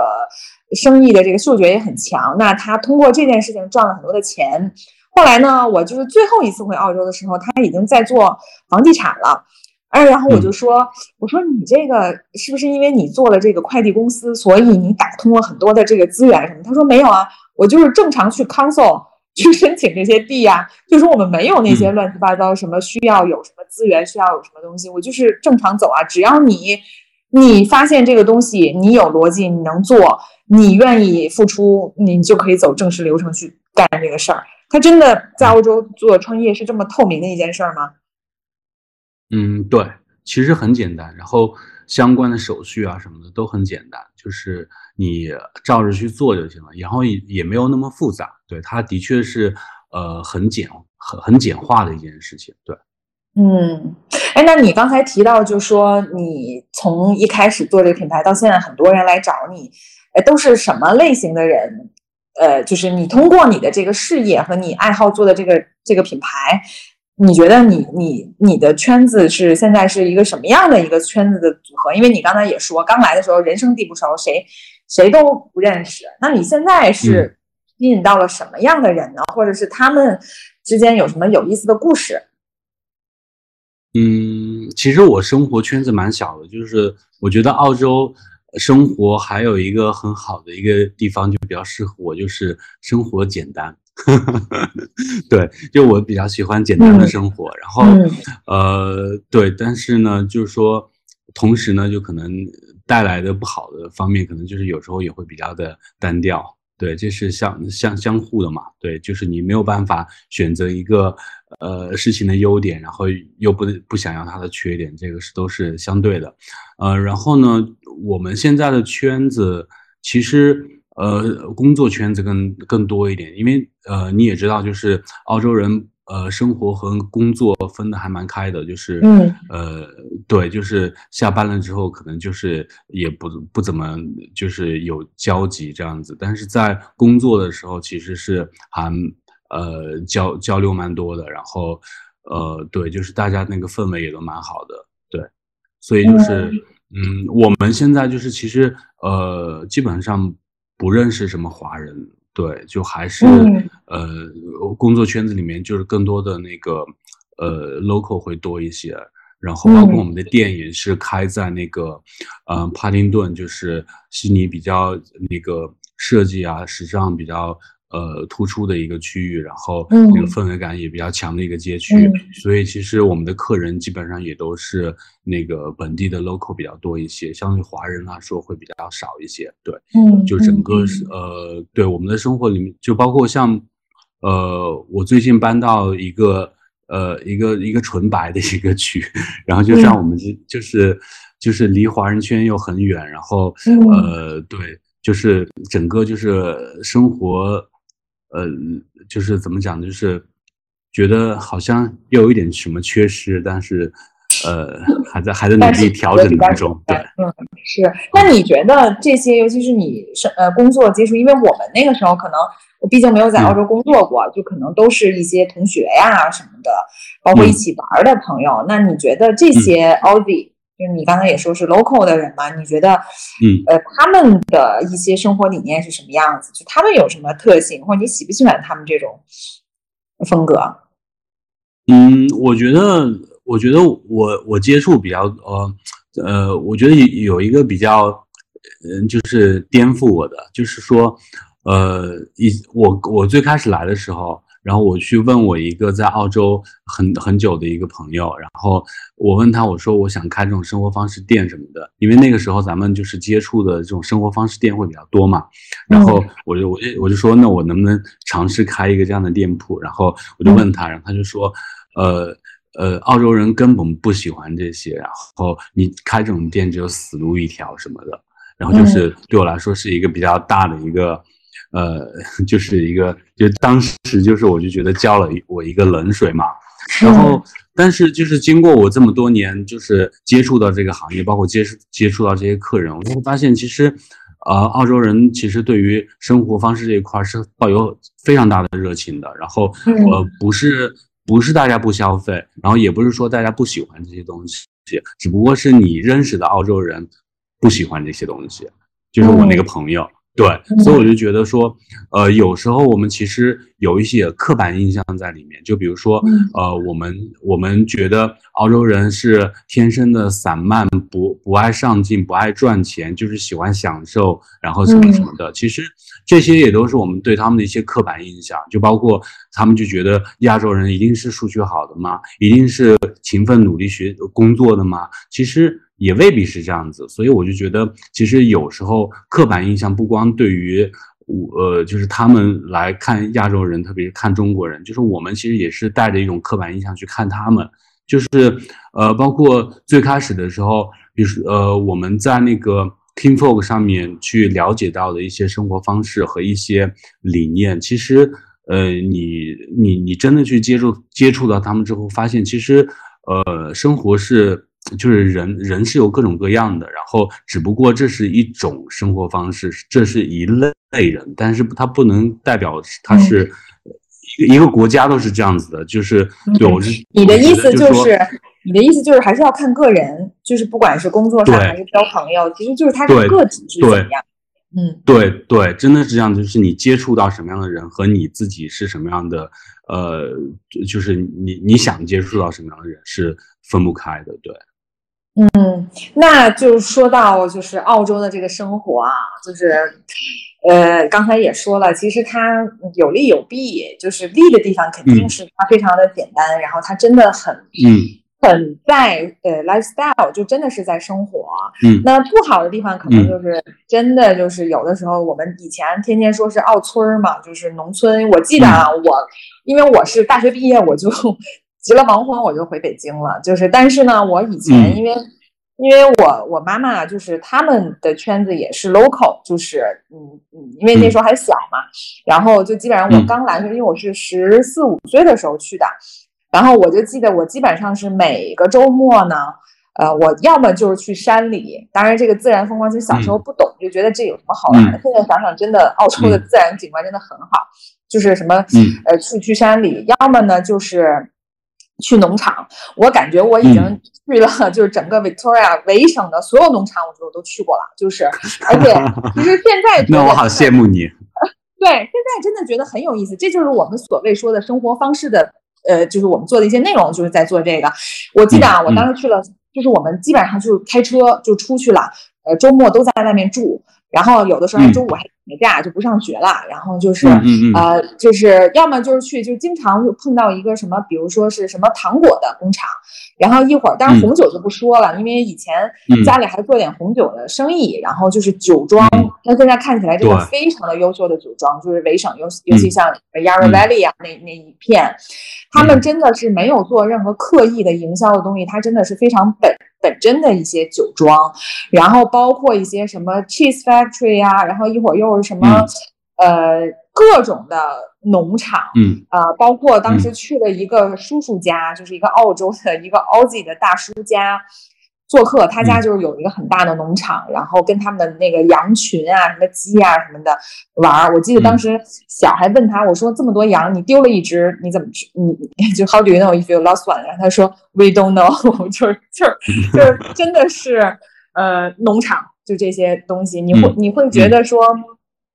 对，就是澳洲的生活，你平时的闲暇，因为真的是我们。那个时候上大学的时候，你只有周五晚上可以去夜店，因为平时都不开啊。然后逛商场的话，基本上是啊七八点，我已经不记得了，反正就是很早就关门啊。吃饭地方也是。那你们现在的周末生活呀，呃，holiday 生活呀，你们是怎么度过的？嗯，我觉得你说的就是一个很。Typical 的一个生活状态啊，就是大家周末的时候可能都做这些事情，然后我觉得这是一个好很好的一个方面。然后我觉得，呃，澳洲，我觉得就是悉尼，悉尼对我来说，嗯，是一个很真的很接近自然的一个城市。就是，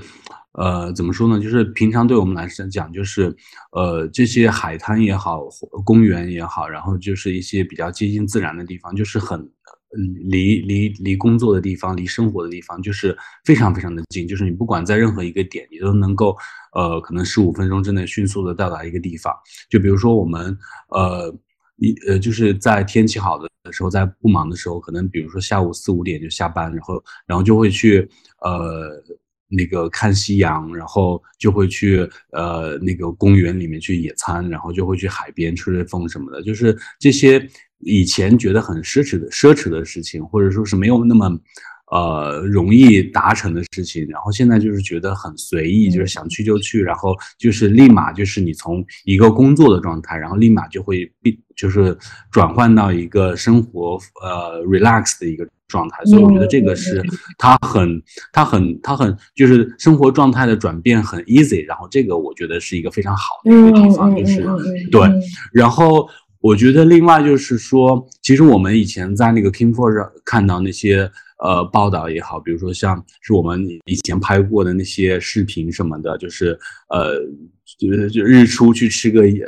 野餐呢，然后还有什么去海边晒个盐、拌个沙拉什么那些，就是那是一种诗意化的表达嘛，对吧？但是呢，就是你落实到那种有烟火气的生活的话，就是觉得呃，其实它跟跟这种诗意的生活，它是。呃，相去不远的，就是它很接近这种状态，就是你整个人很容易达到这样的一个呃生活，就把这些内容都加进来。我觉得这个是非常好的一个对一一个所以一个事情。对，嗯嗯，所以我确实觉得，就是说我们，就是你以前就是说只能在国内说是生活方式的从业者，因为。我我也跟很多在国内做生活方式的朋友在聊，就是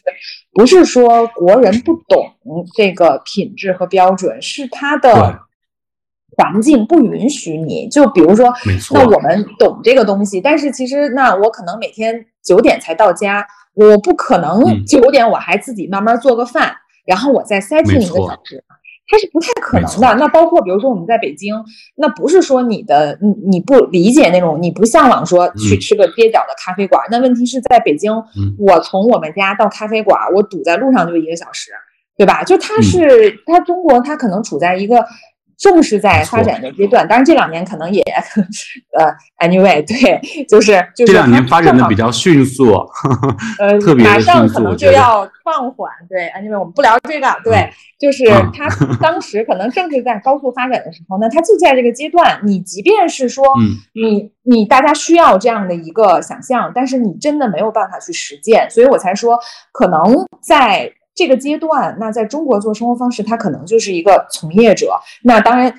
大家也需要，就是你，你至少需要一些这种表达、输出这些东西。但是，比如说你，你搬到了澳洲以后，你就是生活方式本人，因为它不再需要形式上的东西，因为它本身就是这个东西，对吧？我觉得，对，我觉得。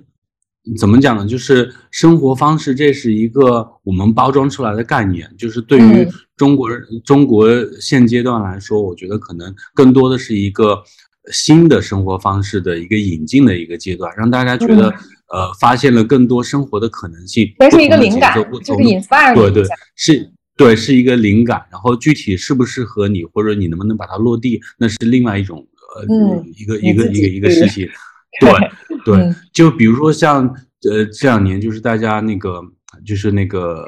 呃 camping 就比较有一个风潮在那边，对，所以但是这个事情的话，在澳洲来说就是很普通的一件事情，就是它其实就是你的一个对一个场景而已，嗯，对，嗯，对，真的真的就是这样，就是可能在。呃，我们最开始来这边的时候，然后国内还没有说是那么疯狂的，呃，大家都追捧这个事情的时候，我刚来的时候就是就带家里面人去，呃，做 camping 啊什么的，然后呃去一个野外的地方，然后可能旁边还有那个 warm bath，然后晚上的时候可以跟他在一起，就是你他在你的帐篷旁边那种感觉，就是很接近自然，然后又你又觉得说没有那么刻意，因为。呃，左邻右舍都是拖家带口的什么的，就觉得也也不是一个多么新潮的事情，就觉得大家想想去就去了。对，包括其实澳洲基本上所有的公园都有公共的 barbecue 的台子，就是它其实它就是本身它就是可以 for 你 camping 的所有的东西，它就是融入在你生活里的一个部分。就是现在想想，其实我觉得就是说你在一个城市居住，真的跟你人生阶段其实很很相关的。这真的还是就是我说的，跟找对象很像。就可能说，比如说我当时是在很年轻的时候，我在澳洲，我就不懂得 appreciate 它，就是我就会觉得，因为你年轻的时候你就想热闹，我就想去 clubbing，我可能我就想去唱歌，我就想去 social，那你给我这么多自然风光，一个人待在这儿有有什么用？就真的是觉得，所以我们小时候大家都说是大农村，那其实现在你可能到了一个阶段，然后。包括上次也在聊，就是疫情现在你都走不出去的时候，你会发现其实这种生活其实其实很可贵的，嗯，对，因为你会发现你不需要那么多东西，你不需要那么多的热闹，对对，然后你会发现说世界上最好的地方是你的家里 来自一个宅男内心的呼喊，对，就是我我最近比较热衷于折腾家里面，然后就是。呃，各种折腾，各种摆，然后呃，然后各种买，对，对，所以就是，呃，就是你你你在每个阶段，你找得到自己的兴趣所在，然后就是有一个兴趣爱好能支撑你，然后有一个呃，有一些事情能让你觉得生活变得丰盈起来，我觉得这些就就蛮好的，就是它不是一种刻意的那种去营造的一种生活方式，而是就是说你。知道你现阶段自己是什么想要的，然后你去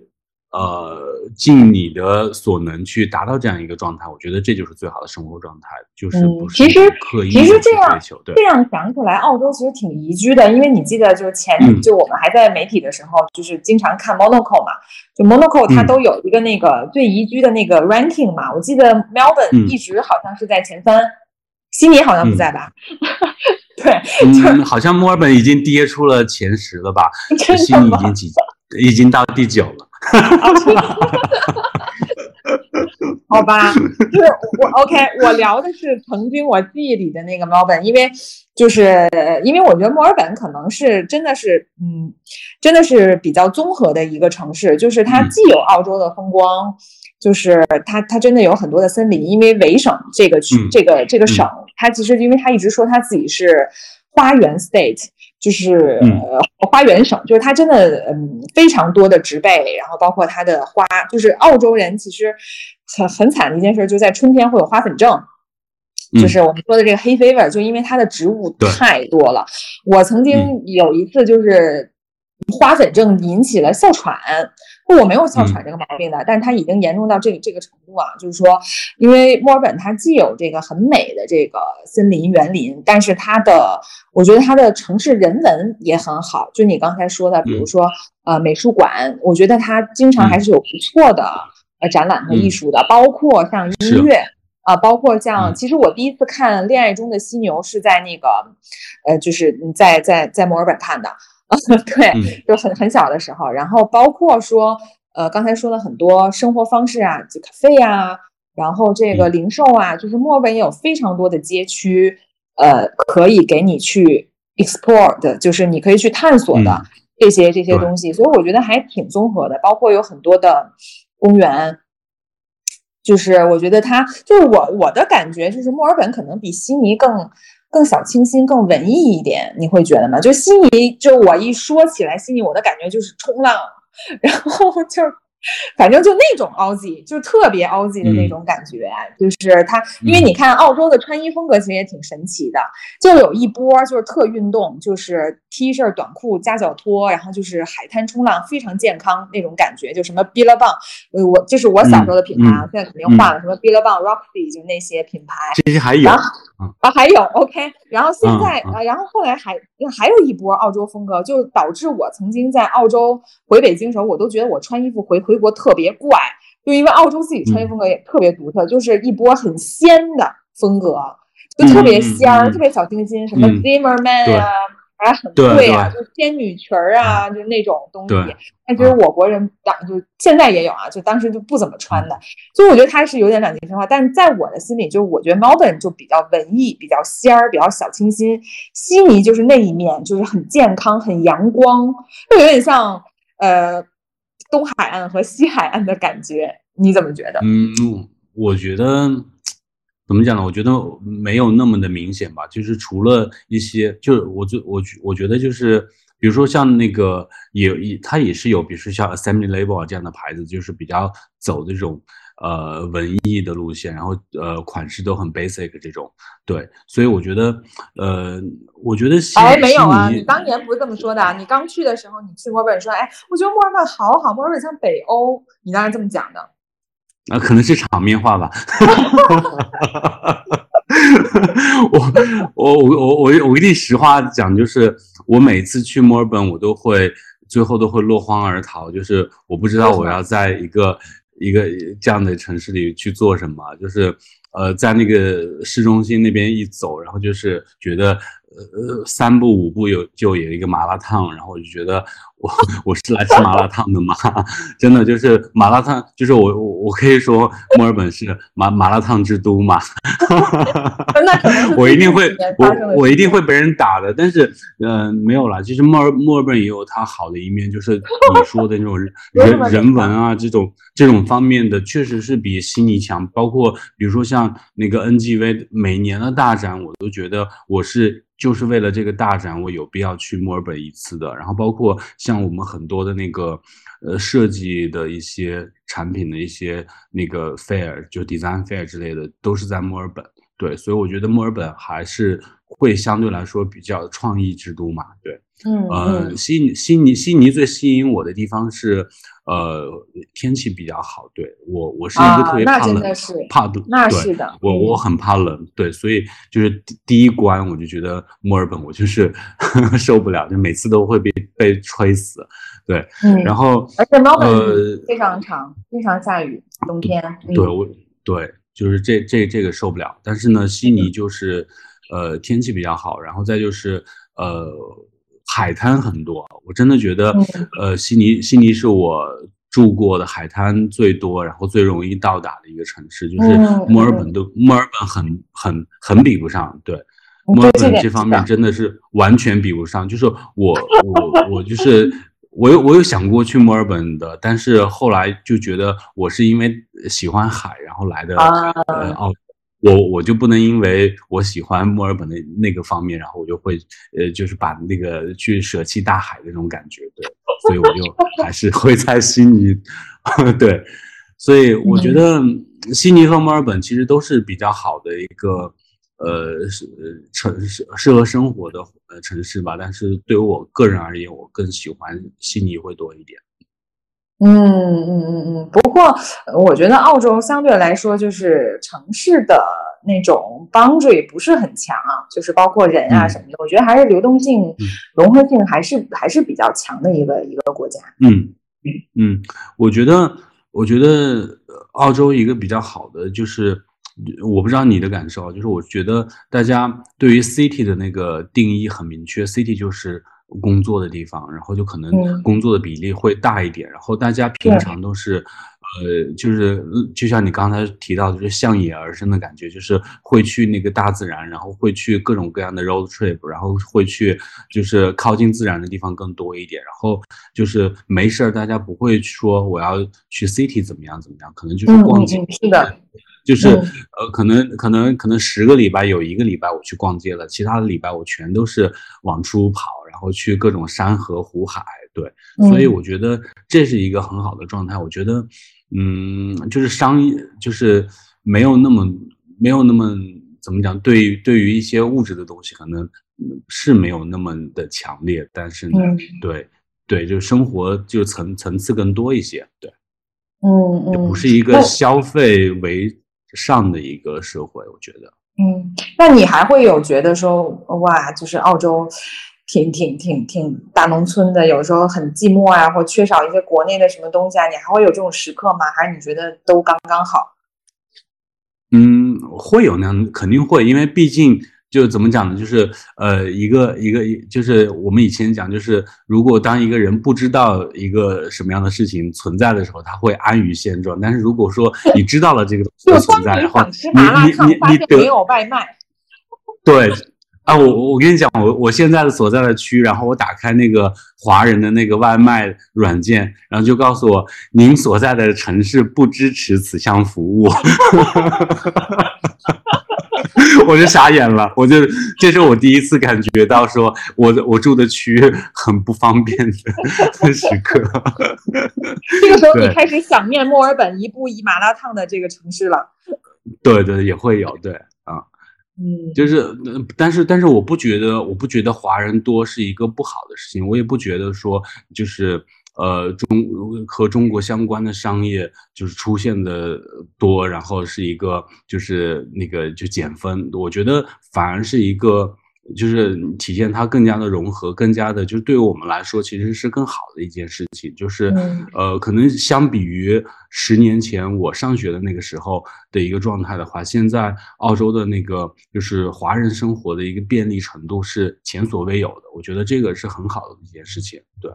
对吧？而且，就是对于对于很多行业来说，就是华人带来的一种正面的效应，就是因为国内很快，然后带来的一些东西，就是它其实是有正面去影响本地的一些东西的。所以我觉得亚洲的一种风格，对于呃这种 Aussie 的这种审美也好，就是这些生活方式的影响也好，我觉得都还蛮好的。对，我觉得。但是现在是件好事。嗯，现在华人是不是没以前多了？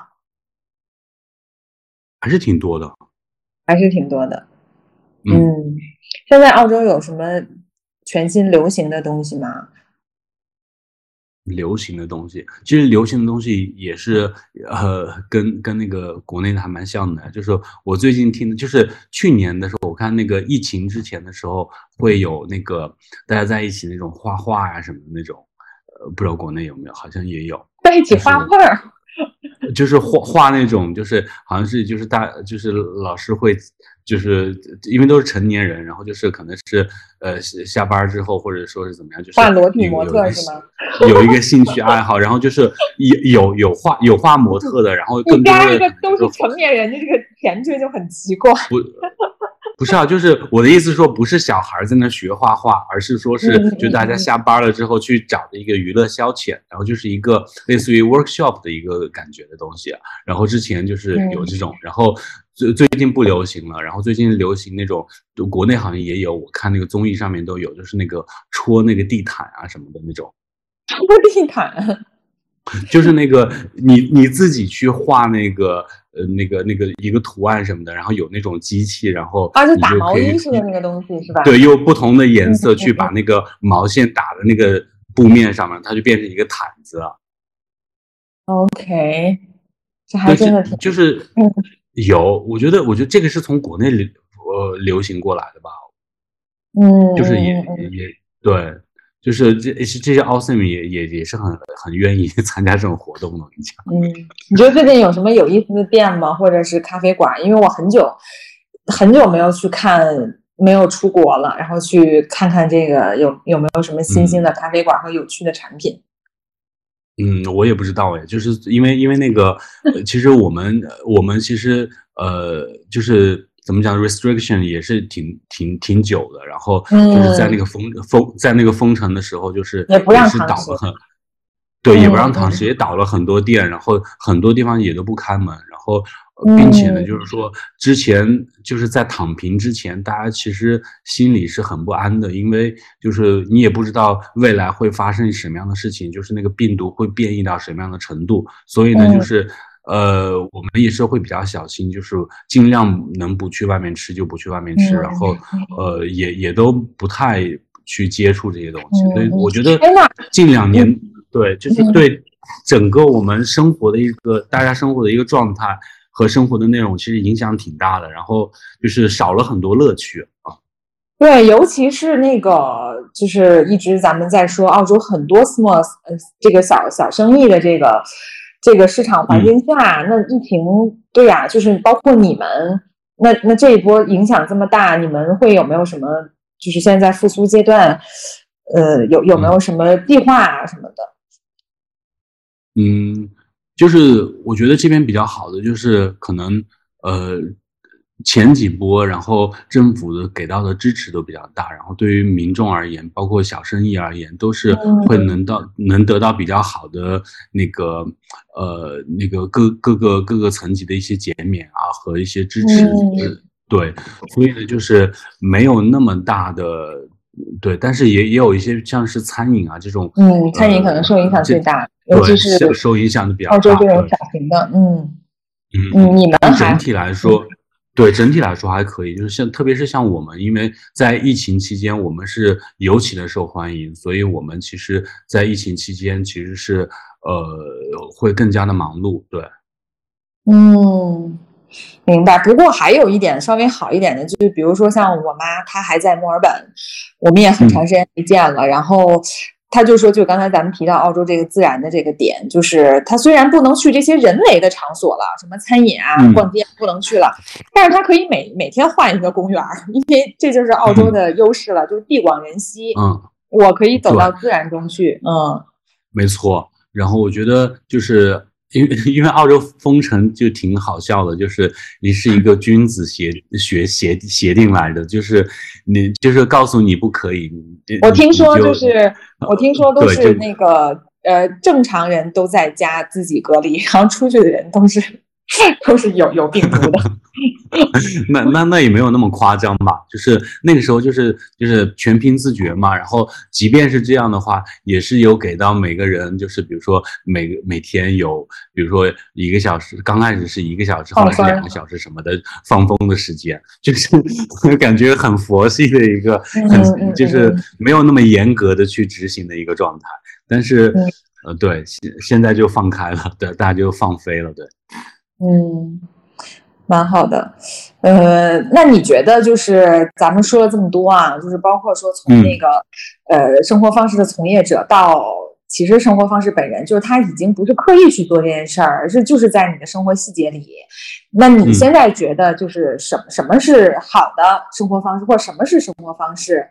以及就是说，嗯，你现在的或者是你下一个阶段的目标，呃，在哪儿？和你现在有没有 gap？嗯，我我觉我我还是就像我刚才说的那样，我觉得所谓的生活方式是我们呃现阶段创造出来的一个概念，我觉得不需要那么的刻意的去标榜一个生活方式的好与坏，我觉得你的生活选择就是你的生活方式。就你让你自己开心愉悦的生活方式，对于你来说就是最好的生活方式。那有的人喜欢忙碌，有的人喜欢慵懒，然后有的人喜欢精致，然后有的人也喜欢粗犷，这个都是因人而异的嘛。我觉得找到适合自己的，并努力保持那样一种你要的生活状态的那种理想状态，就是最好的生活方式。嗯，毕竟生活生活是很残酷的，很多人。呃，就是往往往就是最后就被生活绑架了，就是去过上那种不不得不为之忙碌，然后又对又没有办法抽身的那种生活。你的意思是，只要你只要你掌控主动权，并且是你想要的那个东西，它就是好。对，就是不要反过来，一定是主人。对，嗯，对，对，我觉得这个很重要。对，嗯。那你觉得你下一个阶段你是会持续这样子的细水长流，接着去做你喜欢的产品，然后这种生活自然融合的生活，还是说你下一阶段有不一样的一个目标？嗯，我觉得，呃。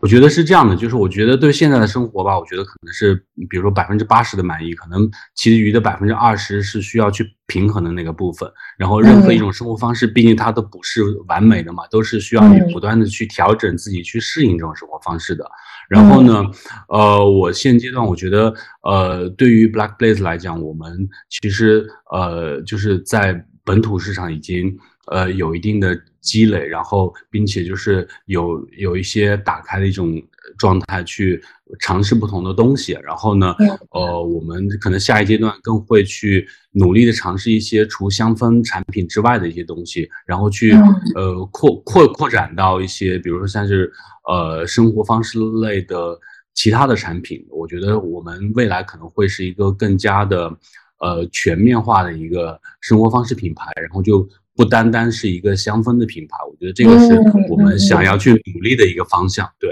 嗯，没错没错，这其实也是我们想做的。因为其实我确实觉得，呃，也是今天跟你聊，给我一个很大的一个启发点，就是说，呃，它是一个载体。因为你你你的这个 case 其实是一个极端的 case 嘛，就是你说你的文字的这个能力，包括你熟人的这些东西都没有了。但是其实它没有影响你，因为其实你的这套，不管是你的、你的、你的想法，还是你的知识，还是你的经验，还是你的美学，其实它就是换任何一个形式，它都能表达出来。其实我们也是，就是我们之前还在讲，就是做品牌本身就是做生活方式，就是我们本身就是其实餐饮也是我们的一个载体。我一直想说，因为我每次都在讲这个事儿，就是我我一直说我要把我我对 Gaga 作为它 branding 的。呃，这个定位就一直是一个生活方式，因为它通过产品，它通过餐，它通过吃饭或者一个香氛，它理解我们。那我们接着去做，甚至说，比如我现在在做播客，那我为什么做个播客？我作为一个餐饮，我没有必要做这个播客。但是我觉得我们其实任何一个品牌，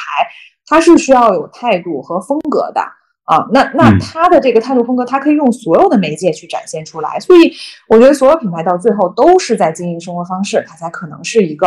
好的品牌。嗯嗯嗯，好呀，那你今天又是周五了，你这个周末准备干嘛？嗯，因为上个礼拜下的雨比较多，然后这个礼拜就是天气会比较好一点，可能还是会去做一个小的一个 road trip 吧。哇哦，你一般 road trip 是会开几个小时到的地方？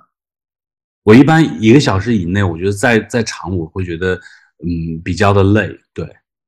嗯，你这次会去什么？还是去海边？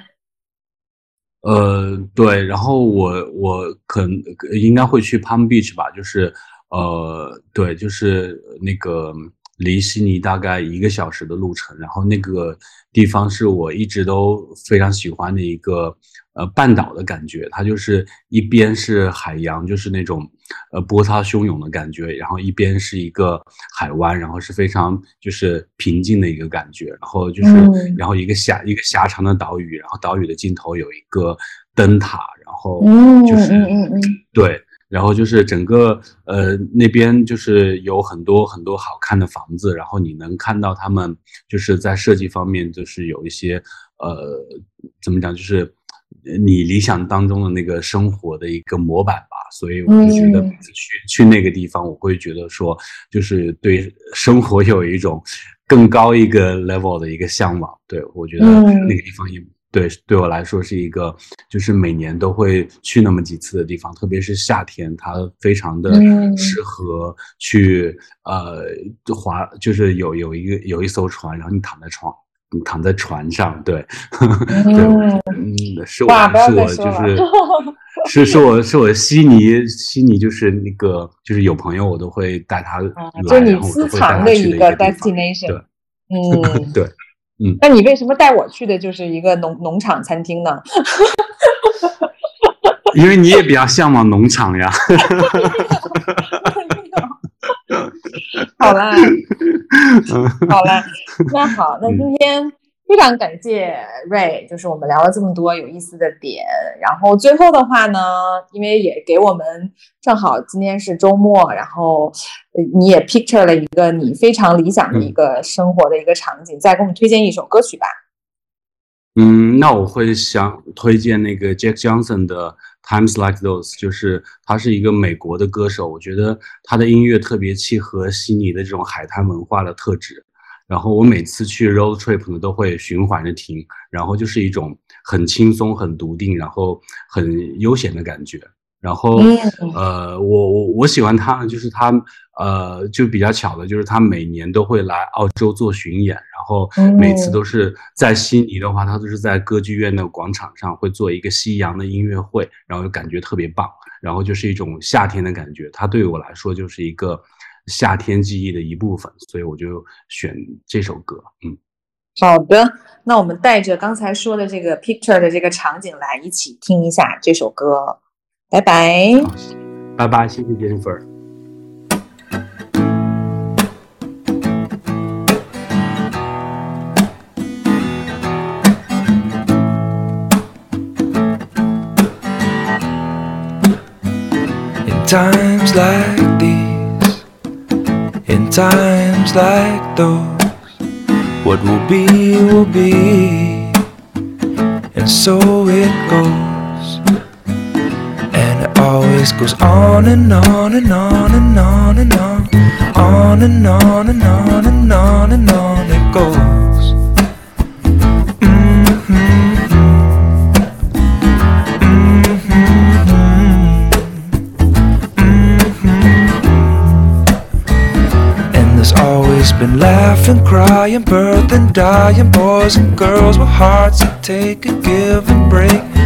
heal and grow and recreate and raise and nurture, but then hurt from time to times like these, in times like those. What will be, will be, and so it goes.